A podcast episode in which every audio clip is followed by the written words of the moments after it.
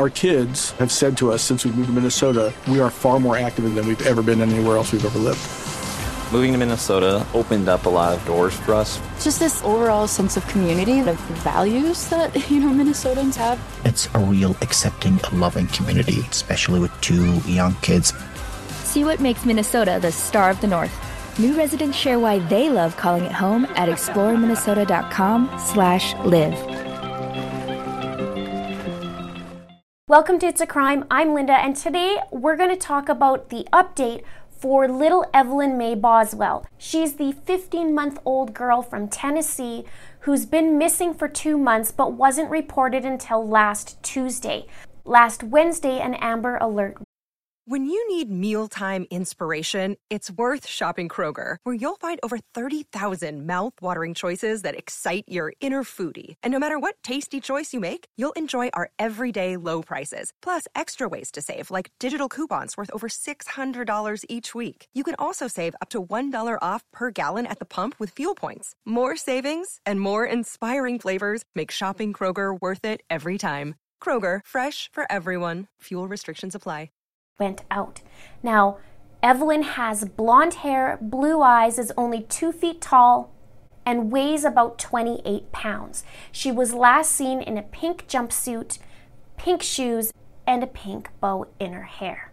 And as I mentioned, Evelyn was entered as a missing child last Tuesday, February 18th, but was reportedly last seen on December 26th, 2019. After the Amber Alert went out, authorities asked for assistance in locating a 2007 gray BMW with the license plate 3M9, 6M9. And at the time, they believed two people had information on Evelyn's whereabouts and were traveling in that car. And on Friday afternoon, they got the car and the two people, and they were found in Wilkes County in North Carolina. Now, as you may have heard, these two people were actually Evelyn's grandmother, Angela Boswell, and Angela's boyfriend, William McCloud. But these were charges that were unrelated to Evelyn's disappearance. The Wilkes County Sheriff's Office charged William McCloud and Angela Boswell with an out of state fugitive warrant for outstanding charges that were open in the state of Tennessee and it said that William was charged with theft over $2,500, according to a state of North Carolina arrest warrant, and Angela was charged with a probation violation. So, as of yesterday, Saturday, February the 22nd, the TBI has received over 300 tips and leads.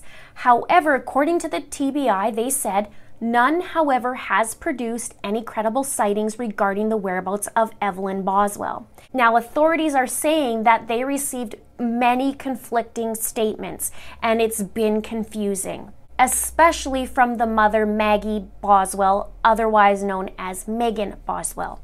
They also said because it's been two months since the baby has been missing, that it makes things even more difficult, clearly.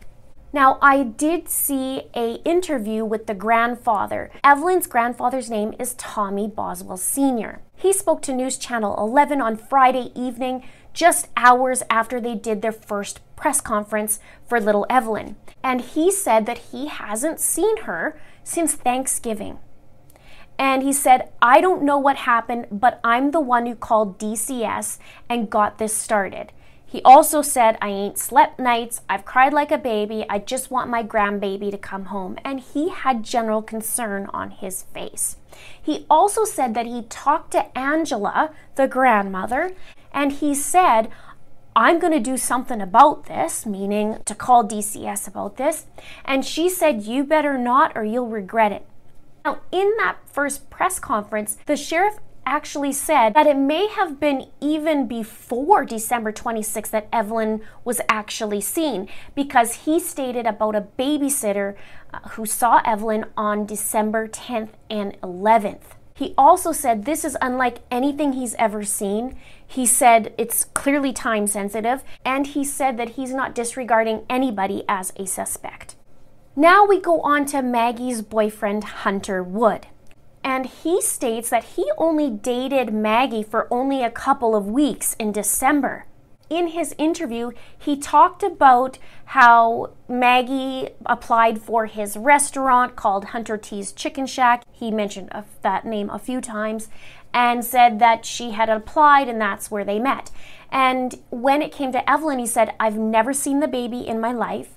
All I've seen is pictures of her. I have no relationship with that child whatsoever. And he said, the baby has been with the father back from military leave. And when he described their relationship, he said, and I quote, and it wasn't like a relationship. It was an on and off going, you know what I'm saying type deal. It wasn't like all out, like, you know, relationship. So I'm not sure what that means, Hunter, but um, you said a couple weeks. Now, the weird thing is, Maggie has like four Facebook profiles. And one of them, she actually names herself as Maggie Wood, which is Hunter's last name, which I find really interesting. Not that they're married, but just something, a little info snack. Now, I could swear I saw a picture, I think it was like the 4th of February, the beginning of February of all the group, and he was in it. Correct me if I'm wrong, let me know in the comments below, but I could have sworn I saw that. So, looked like they were still hanging out. And there was a couple things about Maggie as well talking about a new home or something. So I want to make sure that that's those are facts. So I still got to dig a little bit more, but if you can clarify a few things and if you have some articles that you can show me or that I could find, that would be great. Let me know in the comments below. So now we talk about the mother, Maggie slash Megan. And I saw her interview, which was very interesting as well. I saw her crying, and she was stating that she wanted her baby back. There was two things that really stuck out for me. The reporter was asking about why didn't you report it and she says, "Well, the reason I didn't report it or anything was I knew the person who had her and didn't want them to run away with her." And then the reporter says, "Do you have any regrets about not involving the police sooner?" And this is the one that kind of I had to rewind and listen to a couple times. She says, Well, sorta, but also in a way, I knew that as soon as anything went down, you know, the person was going to just disappear, and they have. So before this arrest all went down, I thought, Well, that's super weird because she's talking about she doesn't know where her baby is, but then she's now saying, Well, she knows who the baby's with. So I can understand why the cops are frustrated or saying like the, there's conflicting information. I don't know what the mother is saying, you know, because it's confusing. And even just in her sentences, it sounds confusing. So I'll dig a little bit more into what's going on.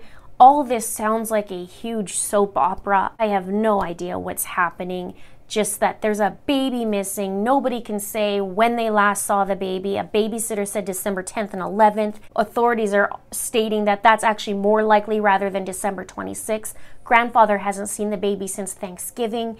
And the father, Ethan Perry, he doesn't know what's going on either. He's in the military and he had just said, like, I don't know, but I'm cooperating with authorities, which that's what the authorities backed up and said. They also said the mother is. They just said she's super confusing in her stories. So we'll hopefully find out some more information soon. I did hear a little bit about the car. I also want to get more verification on that.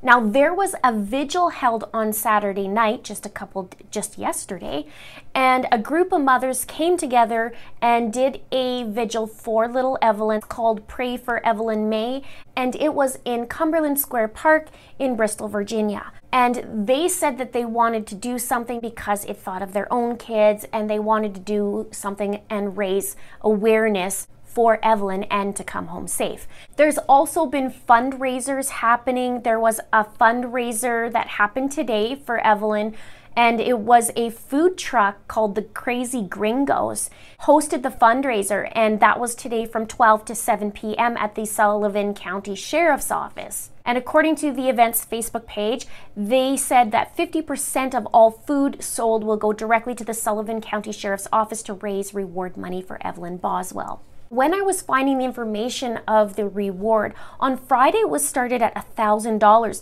by Sheriff Cassidy. He said he was going to put in $1,000 of his own money. Not long after that, local businesses followed as well. And it is now at $56,000 for the reward of little Evelyn. And included in that is the grandfather and uncle. So Tommie Boswell Sr. and Tommie Boswell Jr. both put in $10,000 each for the safe return of Evelyn. Also, a note of caution be careful of the GoFundMe pages out there. You want to be very sure that it's legit. And the Sheriff's County office is saying that the best way to do it is to go through them.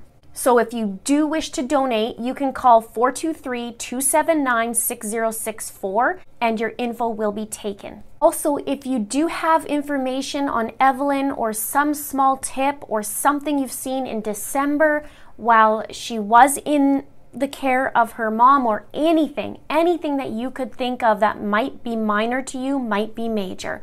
So please give a call to 1 800 TBI FIND. That's 1 800 TBI FIND. Let's do a little chit chat below.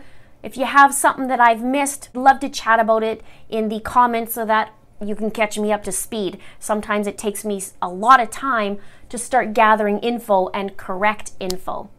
Make sure you subscribe if you haven't done so already. Lots more videos coming your way. Give it a like.